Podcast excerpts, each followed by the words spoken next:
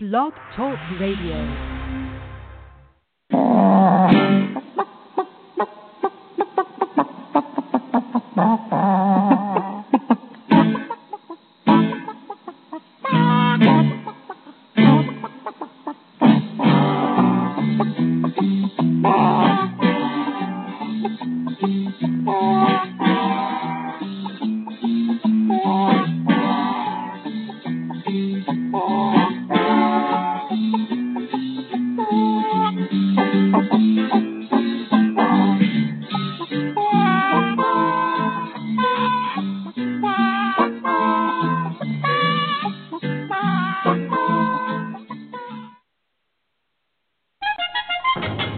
Yourself in danger when you're threatened by a stranger, when it looks like you will take a licking, there is someone waiting who will hurry up and rescue you. Just call for Super Chicken.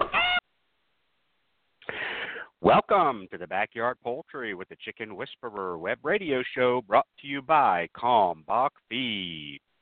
My name is Andy Schneider, but most know me as the Chicken Whisperer, author of The Chicken Whisperer's Guide to Keeping Chickens, author of Chicken Fact or Chicken Poop, national spokesperson for the USDA Biosecurity for Birds program, and editor-in-chief of Chicken Whisperer magazine. Each week, I welcome experts in their field to share their knowledge about different topics, including backyard poultry, show poultry, heritage poultry, gardening, cooking, homesteading, and living a self-sufficient lifestyle. Be sure to follow us.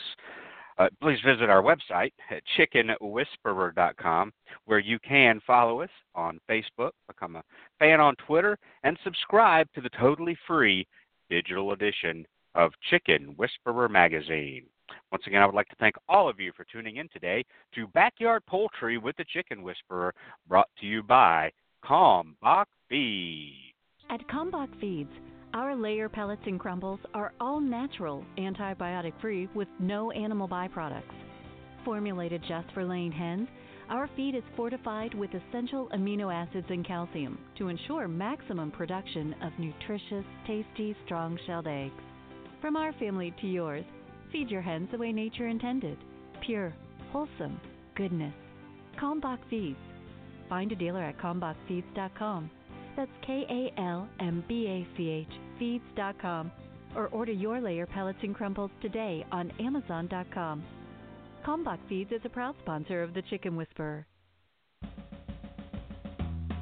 Since 1921, Stromberg's has been a family-owned and operated business providing quality poultry and poultry supplies to their customers. Today, the Stromberg's family offers over 200 different breeds of poultry, including chickens, waterfowl, and game birds. They also offer poultry supplies for both the beginner and experienced poultry keeper. Stromberg should be on the top of your list when it's time to order your new day-old baby chicks and poultry supplies. Order online today at StrombergsChickens.com. That's StrombergsChickens.com. SweetPDZ has been keeping horse stalls ammonia-free and healthy for nearly 33 years. However, ammonia is ammonia, regardless of the species producing it. Therefore, it will do the same great job in your chicken coops and brooders. Sweet PDZ safeguards flock health by neutralizing and eliminating harmful levels of ammonia and odors. Safe and effective moisture absorption. All-natural, non-toxic, premium-grade zeolite mineral. Contains no masking scents or chemical perfumes. Safe and beneficial to dispose with waste on compost and gardens. Learn more at SweetPDZ.com. That's SweetPDZ.com.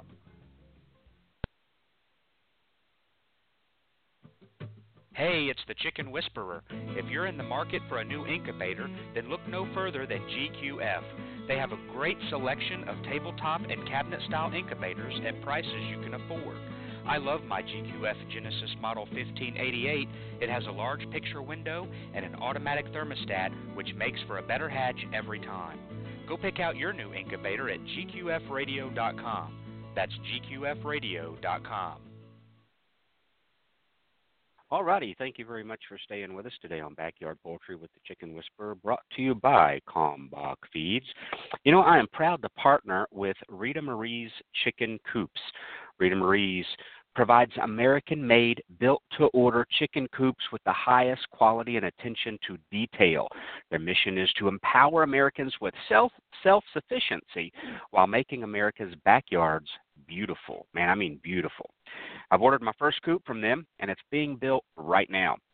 I went with a Dutch-style coop that has a classic barn style, and I was able to pick the size, the features, paint, and trim colors. Let me back up a little bit. My wife was able to pick the size, features, paint, and trim colors that I wanted, apparently.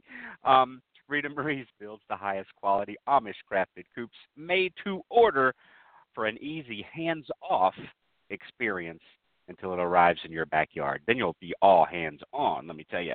So find your beautiful coop at largechickencoops.com. How easy is that to remember? Largechickencoops.com. And that is Rita Marie's Chicken Coops. Hey, thanks for joining us. We got a great show lined up for you today. We've got Dr. McCrea. She's going to be talking all about a really awesome topic. I'm very excited about it. Routes of entry for salmonella to get into your flock. But first, I want to share some things with you that we posted over on our Facebook page that you can go check out there. Just last night, I posted two more stories about coop fires across the country, devastating results from those coop fires, all caused by a $10 heat lamp. And why are they the most popular heat source for brooding baby chicks and even heating coops? Because they're $10. One of these stories I posted had some really devastating consequences. Their barn absolutely destroyed. I'm not talking about little backyard storage shed. I'm talking about a very large barn burnt to the ground. And I challenged everybody on my Facebook page to, let's do the math here. How much was that barn worth? Everything in the barn, including time, including the cost of all those chickens and chicks, versus spending a little bit more money on a safer heat source. Hindsight's 20/20, but as much as this information's out there, as much as I've been spreading the information about the dangerous heat lamps for over a decade now, this is actually our 11th year of broadcasting now in 2019. If anybody does any type of even a little bit of research before they get started, they're going to know that, hey, heat lamps are and can be very dangerous. But I posted two articles about that yesterday on my Facebook page as well. Posted about a new product that we're using.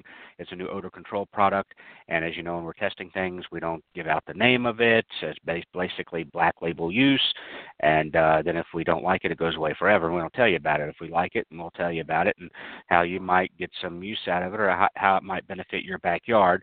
Got a video of that using that. And then I wanted to share really the sad and unfortunate situation, really for two reasons. And this is also on my Chicken Whisperer Facebook page. A fellow poultry enthusiast, he needs prayers for healing. That was really the first reason why I wanted to share this. You need your prayers of healing. Second, I want to remind everybody that we need to take cuts and scratches related to and caused by poultry and seriously. Guys, it's all fun and games until you're the one in ICU because you took the attitude, and how many times do we hear this? I've been handling poultry for years, and I've never had a problem. Or, oh, this is a very, very rare occurrence. Why bother? My chances of dying on the highway are much greater when I get in my car. So be watchful and take care of yourselves, poultry folks. You never know when I've never had a problem will turn into the fight of your life. And the link comes to us from the Alabama Bantam Club. And it was, let me go back here to my page and pull it up. And I'll give you some of the details of this so you have them. And, of course, you can, again go over to our Facebook Chicken Whisperer page and get all of these. But I figured while I've got your attention here, I'll go ahead and read some of the details from, again, as a member of the Alabama Bantam Club, right next door here from Georgia. So this is a Glenn Cryer update.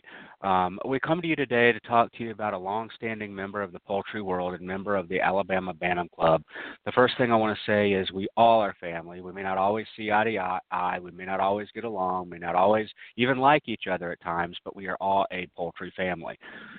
We need to love each other, support each other, and hold each other up in the times of trouble. Glenn entered the hospital last Tuesday. He was given a shot of morphine and has not regained consciousness since then. His condition has greatly deteriorated. He is septic. The infection has gone to his kidneys, which are no longer functioning. It has also been found around his heart and in his brain. The infection around his heart has caused two growths to appear, and he is on life support. The antibiotics are not working. The doctors believe all of this stemmed from a cut on his leg he got in the chicken house. Pay attention to those cuts you get from your cages and those scrapes you get from that old wire and birds. Glenn's family is going to be faced with some very difficult decisions in the near future, as the cardiac doctor has given very little hope of recovery. We ask that you all keep Glenn's family in your prayers. We'll update here as news continues to flow in. So I wanted to share with you mainly two reasons. I do believe in the power of prayer, but also the fact that, hey, education, right? Be vigilant. Someone actually responded to this post, and I'm more familiar with this than anything. When you try to spread important information and educate, people just don't take it seriously. Why? Because they've never been in ICU fighting an infection for their life, and their family's not planning their funeral. That's why they just everything's go hunky-dory.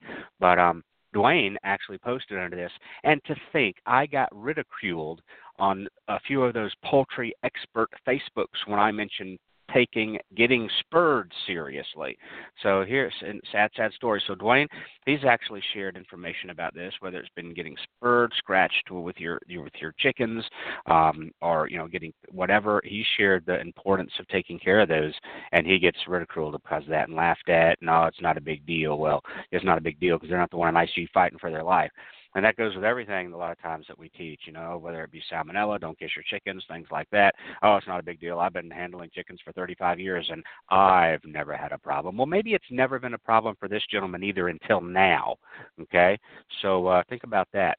Put that pipe in your put that in your pipe and smoke it, old saying. So I wanted to share all of that with you. Another thing I wanted to, if you don't follow me on Instagram or Facebook, I did a video on this on both. And I just, again, we try to do things here to make you think a little bit. And my question that I posted over on Instagram, I like Instagram. You only have 60 seconds to post whatever you're going to post. But sometimes that's tough for me. But but I did post yesterday, I think it was. I had a question for everybody. I said, for those of you, and I really could care less one way or the other, every feed company I've ever been associated with, I think, has an organic line of feed. So, I don't have a dog in that fight, they say. But I was asking the folks that feed organic feed and are passionate about that and spend the big bucks on that organic feed, because we know it's more money and it's only normally a 40-pound bag instead of a 50-pound bag. So it seems like it's not that much more, but do the math. I asked those folks specifically, I'm like, for those of you who feed organic feed, how many of you feed mealworms? How many of you go and take, mealworms aren't organic. If you go and, regardless of what brand you're buying out there at the store, you go into the feed store, oh, look, I want this 40-pound bag of mealworms. I want this 10-pound bag. I want this 7-ounce bag of mealworms. All you guys that give tons and tons of treats out there that spend the big bucks on organic feed, are your treats organic too? And if not, doesn't that kind of defeat the purpose? So you're spending big bucks feeding organic feed, and then you'll go and give them these mealworms that often people kind of say, coming out of China, I'm not going to feed those to my hens. Or they're giving some cantaloupe, or they'll give them some watermelon, or they'll give them some leftover noodles after supper. Is all that organic too? If all that's not organic, do you feel like you're defeating the purpose of spending those big bucks on that organic feed, all those food scraps you're giving? So just something to think about for you guys that actually spend the big bucks for the organic feed.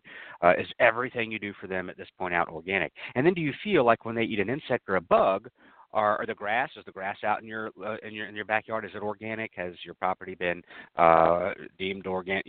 So it's just something to think about. For those of you who are spending the money, buying organic feed and then just going and buying a $8 bag of mealworms and giving them all the mealworms that are not organic. What's the deal there? So hey, you can let me know, cw@chickenwhisperer.com. I was letting folks over on Instagram let me know, hey, what do you think about this? What's your view on this? And send me an email what your thoughts are, and I'll share them with folks on Instagram. And you can see people post on Instagram and reply to that. And then, and I'll offer you this last bit, and then we'll get on with our show. Also on Instagram, I offered everybody a challenge. And I have been actually giving this challenge or presenting this challenge for about a decade now. And so I figured I'd do it on Instagram and see if I'd get any response. And so far, of course, I have not. But what I posted on Instagram was, hey, folks, I have a challenge for you today. And here's the challenge. If you can send me a legitimate study that proves that cedar shavings are bad for chicks in that brooder setting, send it to me.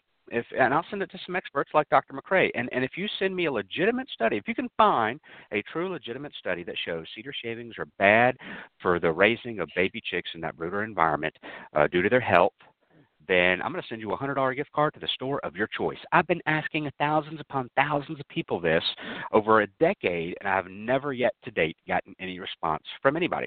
So I'm going to share that with you guys as well who listen to the show. If you can send me a legitimate study that shows scientifically that cedar shavings are bad for with raising baby chicks in that brooder setting, I'll send you a $100 gift card to the store of your choice. Now, my belief actually might be one out there, probably stuffed in a file cabinet at a poultry science university in room 604 on the 6th floor, way, way, way in the back of the room. Maybe. I don't know. It may be there. But the path that I normally take is that I have seen plenty of studies and doing my own research and talking to others that with other small type animals, that there is a toxin that is released from the cedar shavings. The animal breathes that in. The toxin gets into their lungs. Then it gets into their bloodstream. And what happens is they die of liver failure, not respiratory failure or anything like that. So I've seen plenty of studies regarding that aspect of cedar shavings, but nothing ever really regarding chicks. So what I normally share is that since there's already so many other things we can use for bedding in the brooder, like pine wood shavings, aspen shavings, you know, things like that, then why even chance it if there may be a study out there somewhere that shows cedar shavings are bad for baby chicks. So just something to think about and a challenge for you that still stands. So go do your research and let me know. All right, let's get on to routes of entry for salmonella to get into your flock. And I surely hope, and I'm sure she will, talk about vectors of disease like mice. She has a great article in Chicken Whisperer magazine from a few years ago about rodent control in the coop, where she talks about that, and I share that. It's probably one of the most shared articles I do when I'm on chicken forums, and I see somebody says, is it okay if my hen eats a mouse? And then, of course, I post that article, and then I go in and I post and say, hey, mice are a big vector of disease, both for your flock and your family. It can increase the chances of salmonella in your chickens and in your eggs, and it's poor biosecurity. You need to do nothing good can come from having rodents and mice in and around your coop and run. And then, of course, everybody likes to be a little smart butt and say, well, I can't stop my chickens from eating mice. They're omnivores. That's what they do. I can't stop that from happening. Okay, no, you can't stop, I don't think, a hen from occasionally, if you let them out, let them free range, or let them out of the coop or whatever, you're not going to be able to stop them from occasionally eating a mouse. But to ignore the issue, to ignore rodent control, that's irresponsible biosecurity, irresponsible. I also think that encouraging that behavior, and what I mean by that, we've seen numerous posts over the years where someone says, oh, I was over in the garden and I was digging and I turned over a big rock and I found a little mouse nest, and in that mouse nest was 6 or 7 little baby mice. What did I do? I opened up the coop and had all my hens come over and have a little delicacy. It's free protein. It's protein from my – and then so that's what I would consider encouraging that type of behavior. So it's kind of like having backyard bird feeders, and Dr. McCrea may get into that. You know, it's like, well, I can't stop birds from flying down in my yard and flying off. I can't stop that. No, but guess what? That's one landmine in your backyard that can possibly cause disease to your flock. Why do you want it to attract and add more landmines in your backyard? That's one. Okay, we may have a hard time unless you have that run and it's netted and you've got, you know, it's cordoned off, but again, people always say, well, I can't stop birds from landing in my backyard. How can I possibly do that?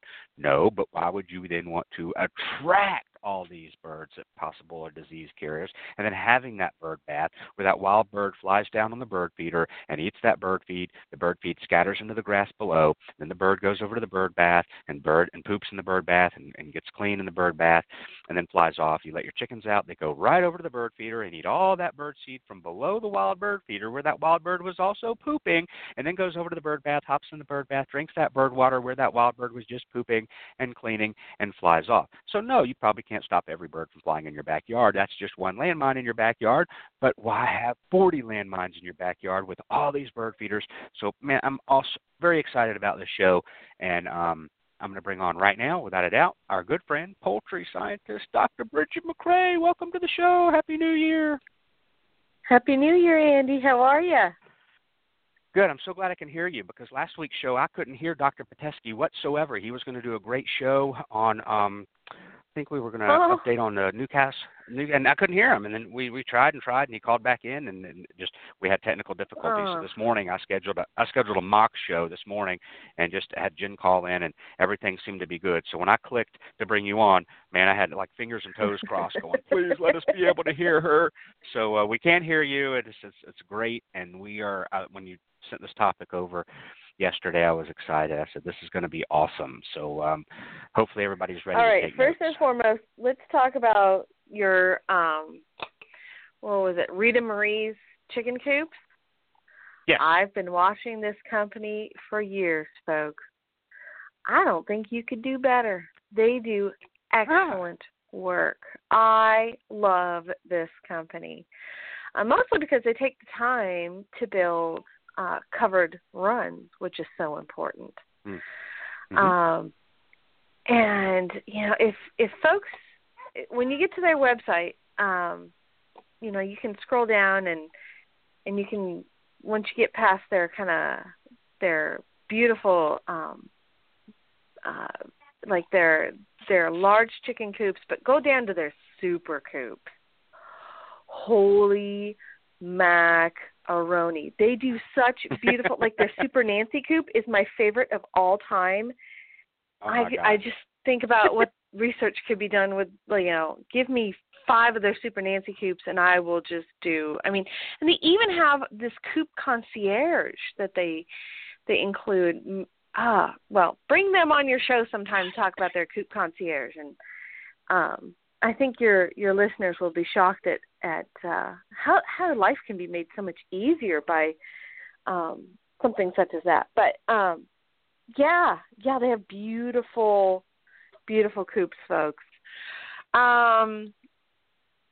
So let's continue on with how salmonella, all the routes of entry that exist into your flock. Mm-hmm. I've covered this, but gosh, Andy, I think it was about 8 years ago that I left the broad sweep rather than diving deep into one particular portion. So there's about 6 different ways that you can bring salmonella in, and nobody ever intends to give their flock salmonella, but bad news, guys, the research has shown that there's a greater prevalence of salmonella in small and backyard flocks. Therefore, their meat and eggs have a higher incidence of salmonella. The facts are just there. So that's why we keep talking about it. Your risk is higher. Why would anyone ignore you if you're at risk? So as a service to this community of individuals that are not going away, you need to know that there are risks out there, and there are very simple things you can do to remove those risks, or at least minimize those risks. It takes diligence, but let's go through first the food. Salmonella has 2 main ways that it gets into a chicken, either horizontally or vertically. What am I talking about? Horizontally means, all right, chicken A has salmonella, isn't showing any signs of it, or heck, maybe it is showing signs of it. Doesn't matter. It's shedding salmonella in its fecal material. Chicken B lives in the same coop with chicken A. Mm-hmm. Clearly, through normal activities and the actions of a chicken, it's going to come in contact with the feces from chicken A, and it's going to become ill. Again, may or may not show symptoms or signs. Mm-hmm. So that's called horizontal transmission. So just like in flu season, you know, we get it from, you know, people sneezing near us. We touched something that somebody else touched and it had contaminant on it. You know, it's a horizontal transmission. But what makes salmonella so awesome, props to this bug, it has figured out how to go from the hen to the chick through the egg. So salmonella has mad skills in being able to take up residence in the liver. So when chicken A gets sick, maybe it's a hen, okay? When chicken A gets sick from salmonella and she becomes of egg-laying age, she's going to start laying eggs, and the components of the yolk are assembled in the liver where your salmonella may have taken up residence and shed itself intermittently.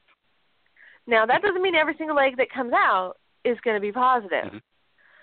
But, you know, that's, you know, same with humans. When Mary Mallon or Typhoid Mary, typhoid fever is from salmonella, she was shedding because she was a carrier of salmonellosis. Her liver was harboring the organism, and she always did shed salmonella. So, and she was a cook, so she made other people sick because she wasn't using good cleaning methods in the kitchen. Mm-hmm. But it was the only thing she knew how to do. So think of it the same way. If you've got salmonella taking up residence in the liver of a chicken and it rides some egg yolk components through the bloodstream to the ovary where it's incorporated into an egg yolk, maybe one cell, maybe multiple cells. If that egg yolk is fertilized and that conditions are right and an embryo starts to develop, then that chick, should it survive the incubation period and hatch out okay, already has salmonella inside it. Now this very technique that salmonella uses is why we started the NPIP program, which is the National Poultry Improvement Program or Plan. What happened was at the very beginning, almost 100 years ago, folks, think about that. The poultry industry's been at it for almost 100 years.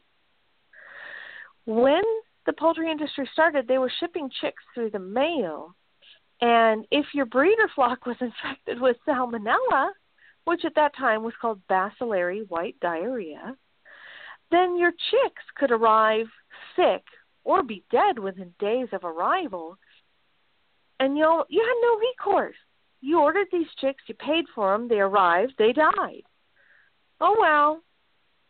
Well, of course, that didn't sit well with people, and NPIP was born.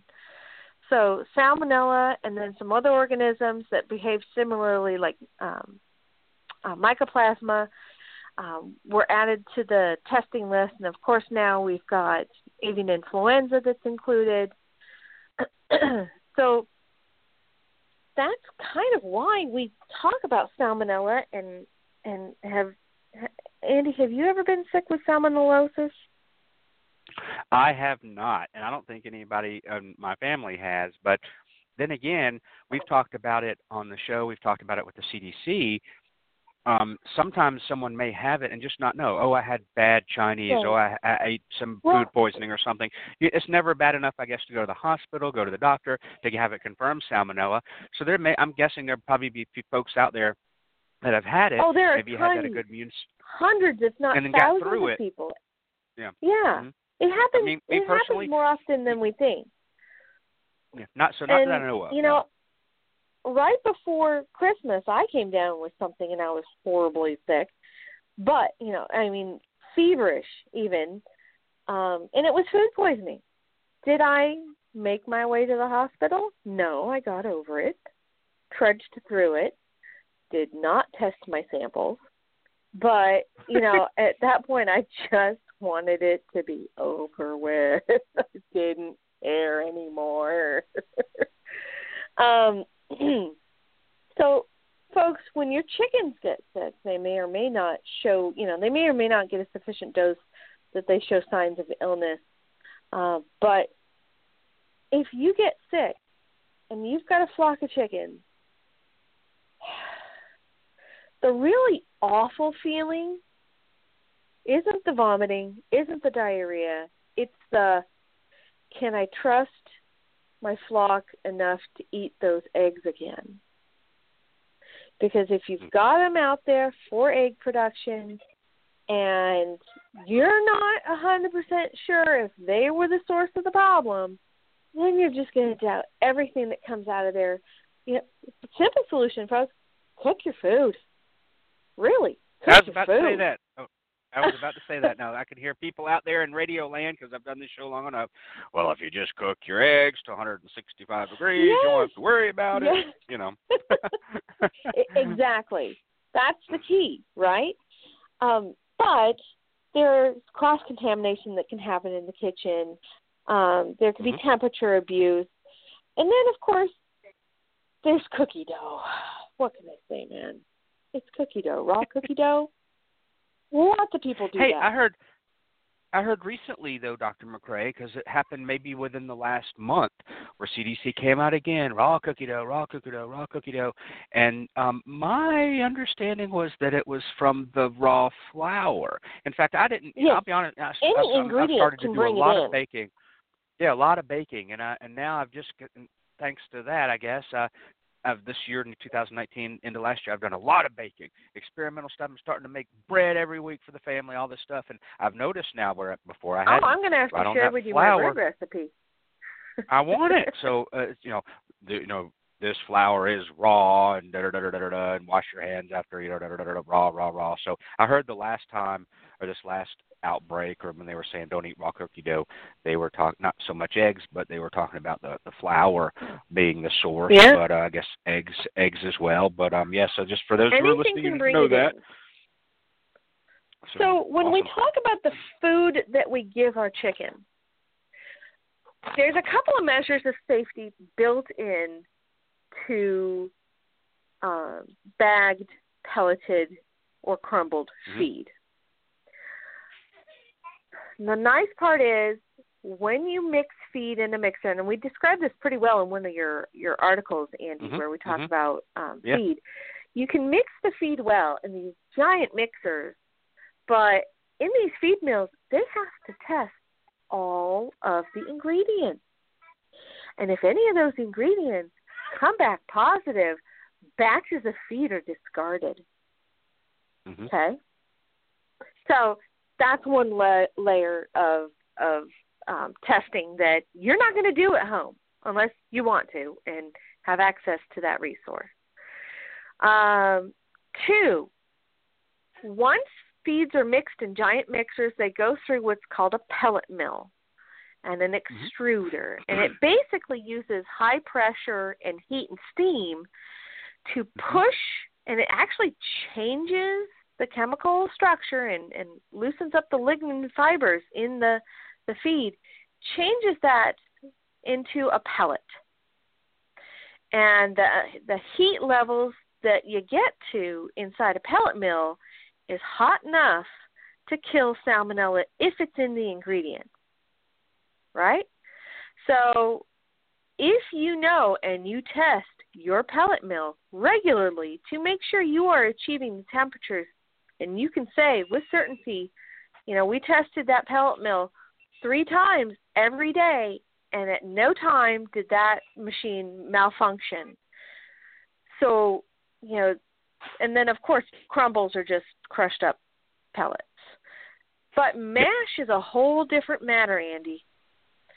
Okay. Mash is just, you know, the ingredients that are in the mixer, but they don't go through any heat treatment process. So that means mash feeds can have salmonella in it, potentially. If the ingredients came in positive or you had contamination, or if it gets wet or moistened in any way, you can have a proliferation of bacteria. So think about it that way. I know it's the cool thing right now to find GMO feeds and or non-GMO feeds or mash feeds or low-process feeds. I wouldn't touch them with a 10-foot pole. I don't know that they're testing. You know, what is their testing schedule? I mean, how am I going to receive a certificate with that batch of feed that it's been tested and it's free of salmonella if it's a mash? That would make me feel better. But then again, not all folks who mix feeds are big feed mills. And if something should go wrong and there's a trace back, a human gets sick or a flock gets sick, and it's traced back to the feed, if it came from feed that was pelletized or was crumbled and then sold as a pellet or sold as a crumble, you know, those companies have insurance. But the guy down the street who's mixing his own feed probably doesn't. Mm-hmm. And, you know, that's just a really crummy situation. I would stick with what, you know, I don't want to go back to that guy and say, you made my flock sick, here's my vet bill. Mm-hmm. Testing shows that your product, I mean, that would totally bum them out. So I'm not saying keep it a secret, but I'm also saying you might want to choose something else, because tomorrow's another day. You've heard me say it time and again. You never know what's going to happen. Now, if it's a solid feed, it's treated, it's tested, and you at home get it contaminated, that's on you. We'll talk about that in just a moment. Okay. Water can also be a source. Of course, water from a well is a completely different situation from water that's city water that might be chlorinated.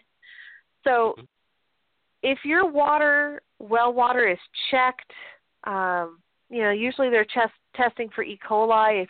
If you've had problems with salmonella in the flock or you want to be NPIP approved and you're not achieving that goal because your birds are positive, test that water. See if salmonella is coming in with the water source. Of course, it is up to you to maintain clean watering devices, but if it's in the well, you might have to treat your well water or find out, you know, I certainly wouldn't be parking my coop right over the wellhead or anything like that. But, you know, you might have to think carefully about how salmonella is getting down into your water table. And that is a definite serious concern for commercial producers, because they have to make sure that they're not having runoff. You know, that's one of the serious things, especially around the Chesapeake Bay area. All of them have to prove that they're not contaminating waterways. They have 3 holding ponds that runs off their property, just runs off their property. 3 holding ponds that they have to go through before it even makes it into a waterway. You and I have seen some farms where, you know, it's Mudcake Central, and you're like, who's the problem here? It's not the commercial guy. What's in the local creek coming off this property? So, you know, it happens, folks. not everybody can keep up with all aspects of chicken keeping and animal keeping, but due diligence. Another way that salmonella can wheedle its way onto your farm is with unclean equipment. Everybody loves a bargain. I love a bargain. I feel like it's just a personal win. I'm smart. I'm savvy. But let's say I got a transport cage for chickens and got it at a yard sale. I definitely would want to take the measure of going through and cleaning that with soap and water before putting that anywhere near my animals or using it for my animals. Same for transport crates, pitchforks, shovels, wheelbarrows, anything that you haven't bought brand new and assembled right there, you might want to just give it a wash with some soap and water. But, you know, there have been so many times when somebody has brought in a new piece of equipment or borrowed a piece of equipment, even if it's something as simple as like a forklift, borrowed a piece of equipment, it was dirty, and it brought something onto a farm. I know a gentleman who had quail, and I mean, beautiful quail setup, had it laid out so that the quail could even fly and build up flight muscles. He was contacted kind of late in the year by a hunt club in a different state saying, hey, we're trying to find quail. Can we buy some quail from you? We're just having a real hard time finding enough quail.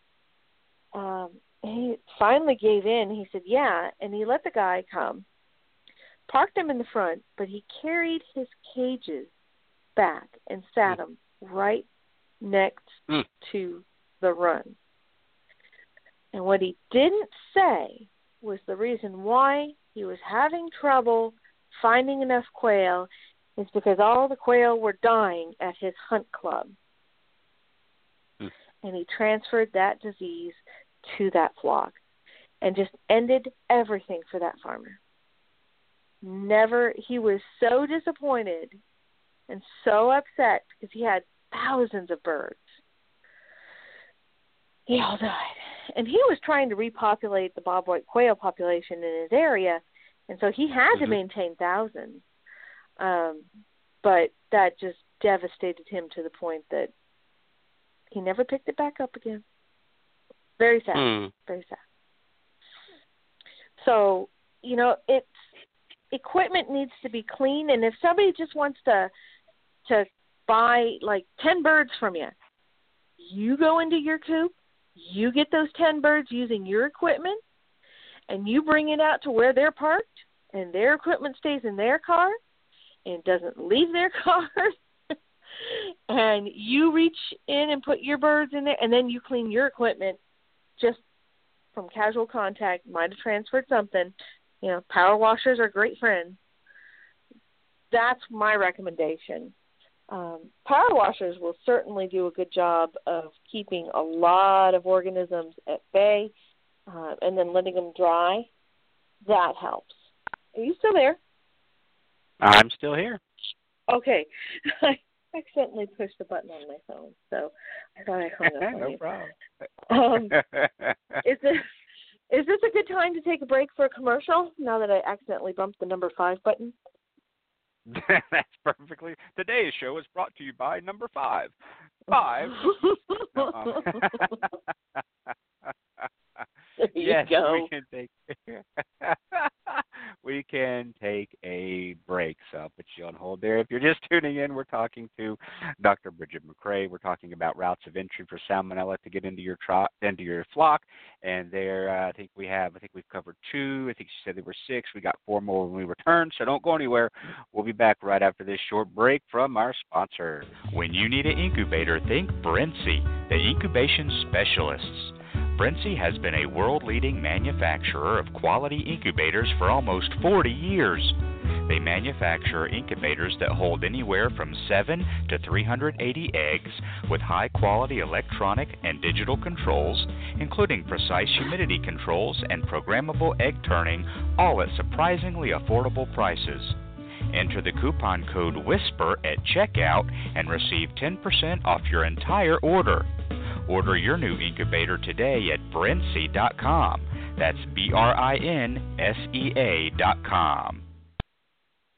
Cackle Hatchery is a third-generation, family-owned and operated hatchery.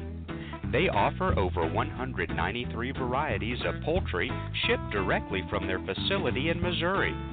It's their mission to enhance your life by providing you with quality poultry for showing, meat, enjoyment, eggs, and pets.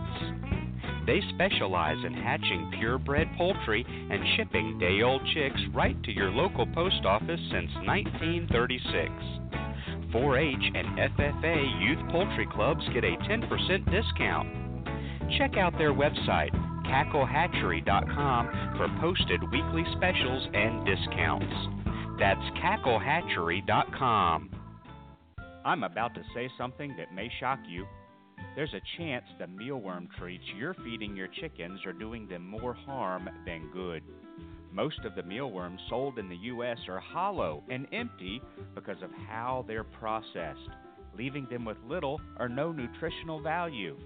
The problem is chickens love healthy insects like mealworms, but there hasn't been a way to get access to them in large quantities. Until now. The only mealworm company I endorse is The Honest Worm because of the way they raise and process their mealworms. Now, they've set aside some bags only for my listeners to try for free.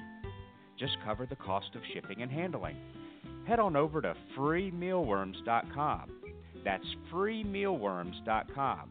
If you don't see sold out at the top of the page, that means there's still some bags left, but only for a limited time. Go to freemealworms.com and get your free bag today. Ideal Poultry has been a family-owned and operated business since 1937. Their business is built on customer service and quality poultry, from rare white and brown egg layers to broilers, ducks, turkeys, and bantams. Ideal Poultry is the largest supplier of backyard poultry in the United States, shipping close to 5 million chicks annually. Visit them online at IdealPoultry.com. That's IdealPoultry.com. Kalmbach, Kalmbach, Kalmbach, Kalmbach,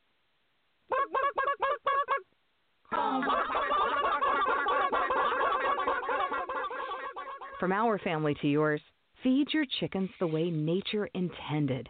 Pure, wholesome goodness. Kalmbach Feeds.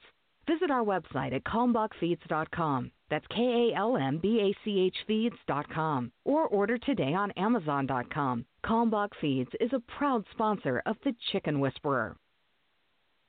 Metzer Farms is now hatching and shipping the premier egg layer. This girl is consistently laying jumbo eggs with a higher nutrient density and lower water content than your eggs now. She is an extremely hardy bird and the most heat and cold-tolerant egg layer available, allowing for year-round outdoor production. An eggshell unmatched in sturdiness and thickness, making cracks a thing of the past. Increase your health and double your egg profits. Of course, we're talking about ducks. Duck eggs are revered by chefs for their succulent flavor and by bakers for being the better baking egg. Learn more about this extraordinary duck, the Golden 300, or any of our other 35-plus breeds of ducks and geese at metzerfarms.com and order your next flock from us. This looks like a job for Super Chicken.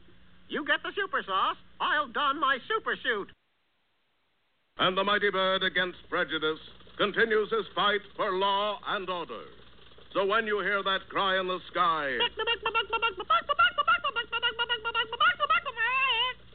you'll know it's Super Chicken.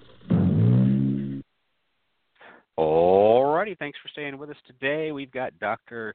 Brigid McCrea here talking about routes of entry for salmonella to get into your flock, and I think we have four more, so we'll bring her live, and we will continue with this very interesting topic. Okay.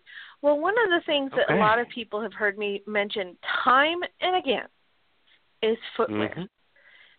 Very rarely does salmonella make its way in on its own, but we are about to talk about vectors. But, you know, humans can bring it in on unclean shoes.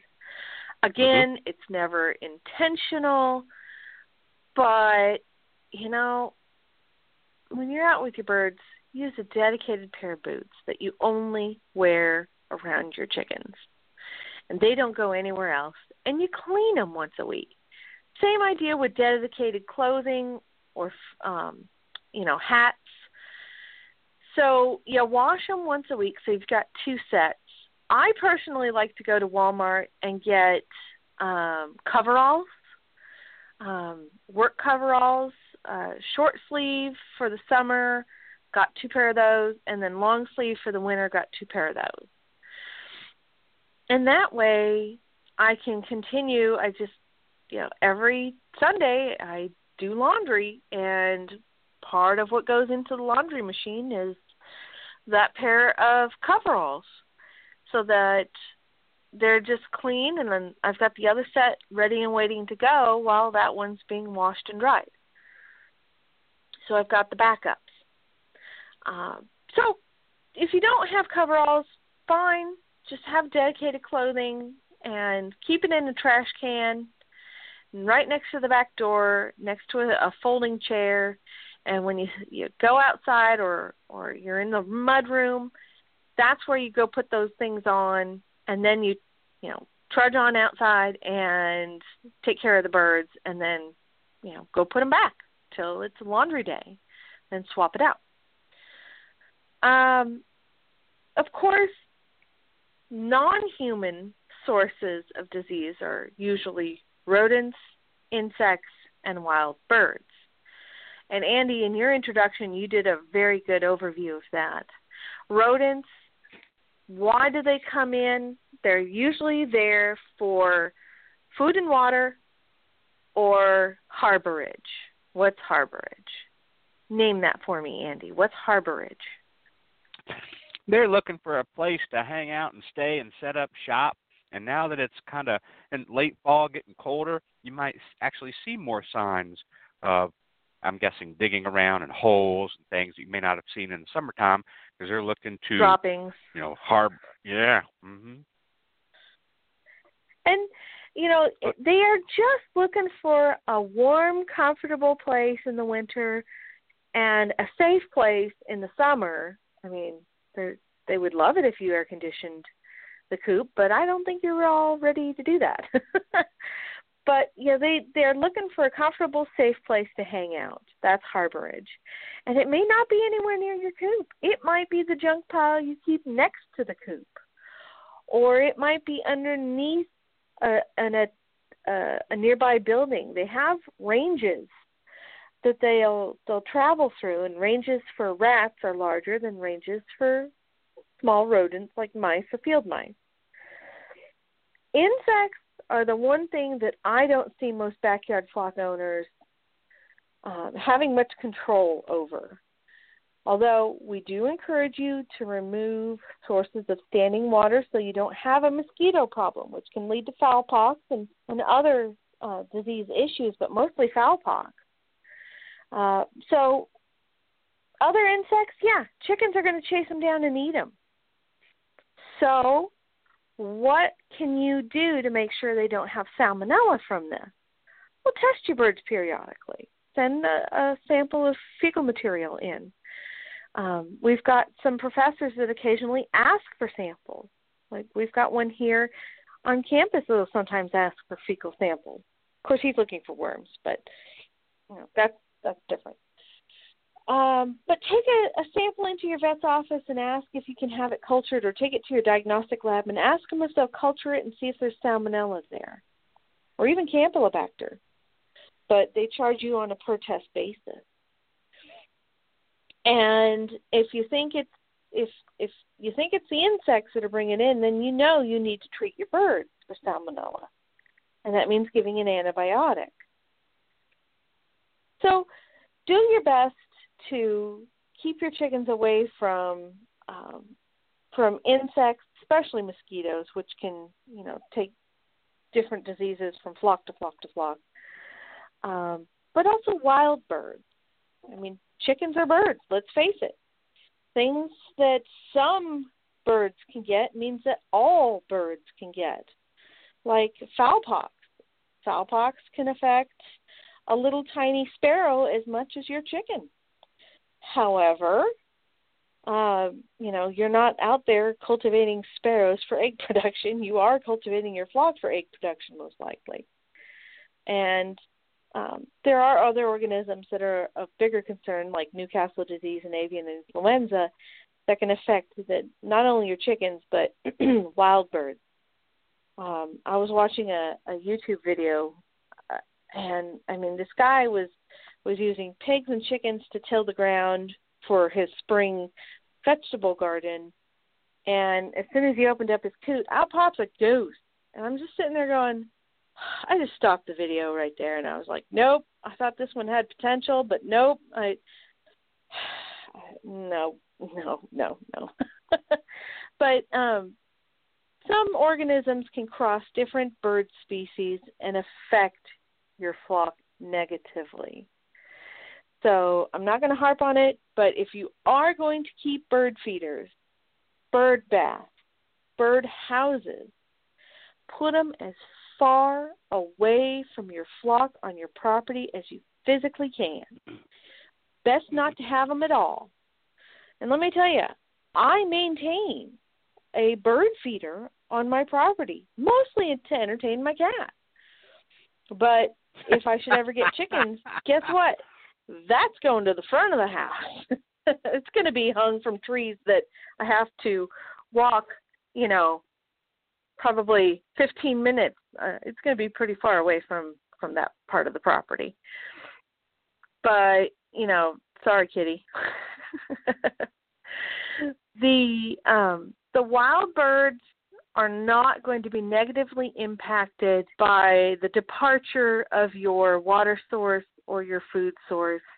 It's been studied that wild birds find food from multiple sources and they never depend on just one bird feeder or even bird feeders, period, as their sole source of food. They are more than capable of foraging in multiple sources. So if you're a bird feeder, if you go on vacation, it goes empty, they're going to be fine. If you come back and refill it, you'll see them return.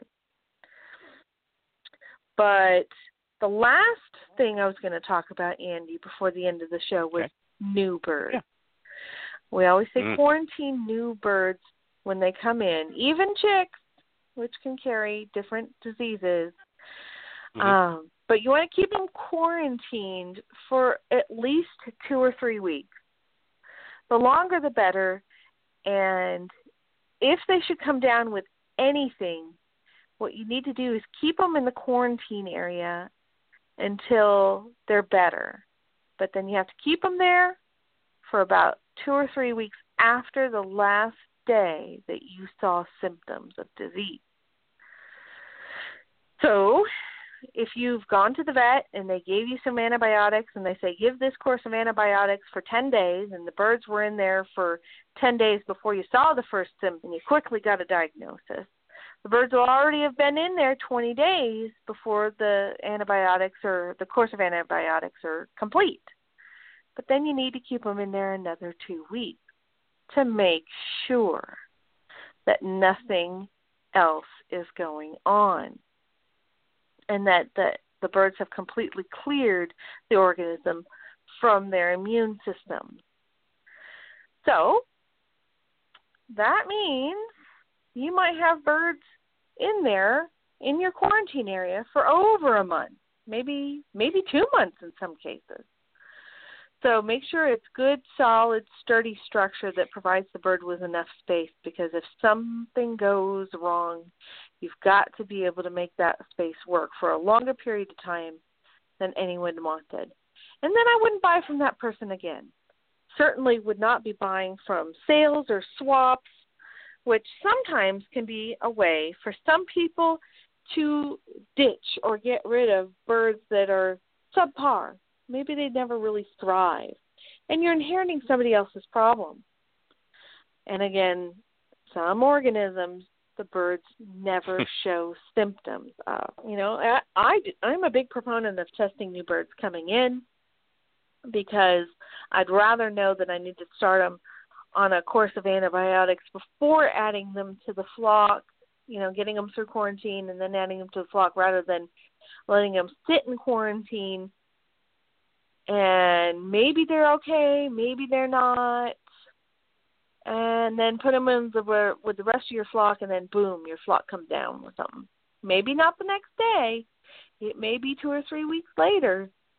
But wouldn't it have been nice just to take a few samples to the vet's office and have, you know, pay $50 and know what's going on? Mm-hmm. Rather than, here, no, now you have not. Mycoplasma. They would most likely would much rather buy $50 in mealworms and treats and snacks. Okay. But you get my point. You understand my meaning. Right. You know, it's strategy, and nobody wants to be that person who's spreading disease and causes their flock to be sick. And it's not it's the way my granddad used to do it. Well, guess what? We know way more than when your granddad used to do it. So bonehead mistakes don't need to be bonehead mistakes anymore. There you go, Andy. Exactly. I love it. It was awesome. And, oh, my goodness. It's a good show. We've talked about, like you said, it's not going anywhere, and salmonella is pretty darn smart, and, you know, we hear every year from the CDC about salmonella breakout due to backyard poultry. You talked about the possible higher risk with the backyard poultry and the smaller flocks and all these different vectors of disease and the 6 ways that it can enter our flock. And I loved everything. And bonehead mistakes can be a thing of the past. A thing of yesteryear. There you go. Bonehead mistakes are for yesteryear. Yesteryear, absolutely. Like there's just a whole bunch that are just, you know, falling out of my brain right now that I'm thinking about. So that's awesome. Well, thank you so much for coming on the show and setting us all straight and educating us. Hopefully, lots of folks took lots of notes. And again, just like when I do with biosecurity, I'm like, yeah, I try to take a real world approach and say, look, here's a handout. Look at all this stuff that you can choose to do. And I feel, Dr. McCrea, that you'll have some people that'll be like, I love my flock so much, I'm going to do all of these steps. They'll do all those steps for 3 days and then do none of them because they get burned out. Versus saying things like, okay, look at these steps, find out which ones that you feel like you really can do. Some are more affordable, some cost nothing, some, you know, and then pick those out, and, you know, 1 is better than none, 2 is even better than 1, 3 is better than 1, and then go through, say, okay, I can definitely do this designated pair of boots thing. I can definitely do the hand sanitizer thing on the coop. I can, you know, and just say, okay, look, so let's face it, the soccer mom is, I'm going to add to this because I don't know if you've heard this yet or not, but like the soccer mom, probably not going to stop at the car wash and wash your tires and wheel wells after leaving the feed and seed. Probably not going to happen, though it's in the list of things that's recommended. But here's a perfect example, absolutely 100% confirmed, that the exotic Newcastle disease, actually they've kind of eliminated the virulent Newcastle disease outbreak out in California right now, now into 3 commercial farms and a feed store. Birds at the feed store. There you go. I used that as an example the other day in a Facebook Live and said, look, if this is not a perfect example, an unfortunate but perfect example to, again, have that designated pair of boots, because when you go to the feed store, boom, because everybody else is going to the feed store. So I use that as a training tool. So, hey, anyway, thanks for coming on. You're awesome. And I guess I will see you. And go get yourself a Rita Marie's Chicken Coop, everybody. They're really nice. Now, I've got you set for February the 1st, 7th, which is the 1st, and I think is the IPPE, is it the 5th, 6th, and 7th? Or no, 12th, 13th, and 14th? 12th, 13th, and 14th, isn't it? 12th, 13th, and 14th. So yeah, I'll be on the 7th. I can do that. On the 7th. And then I think I will probably see you. I was thinking of going to IPPE on Wednesday.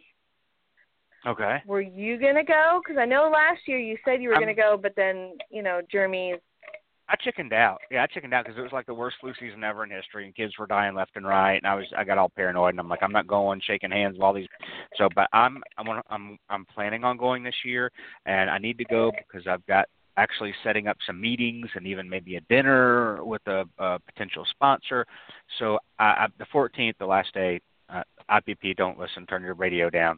A lot of people don't go on the last day. They're like, okay, I got to clean up my coop. I got to clean up my booth and get out of here. But definitely the 12th and 13th. And Dr. Pateski, I think he's coming in to do speaking. And I've never met him in person, though he's been on the show and has written for the magazine for years.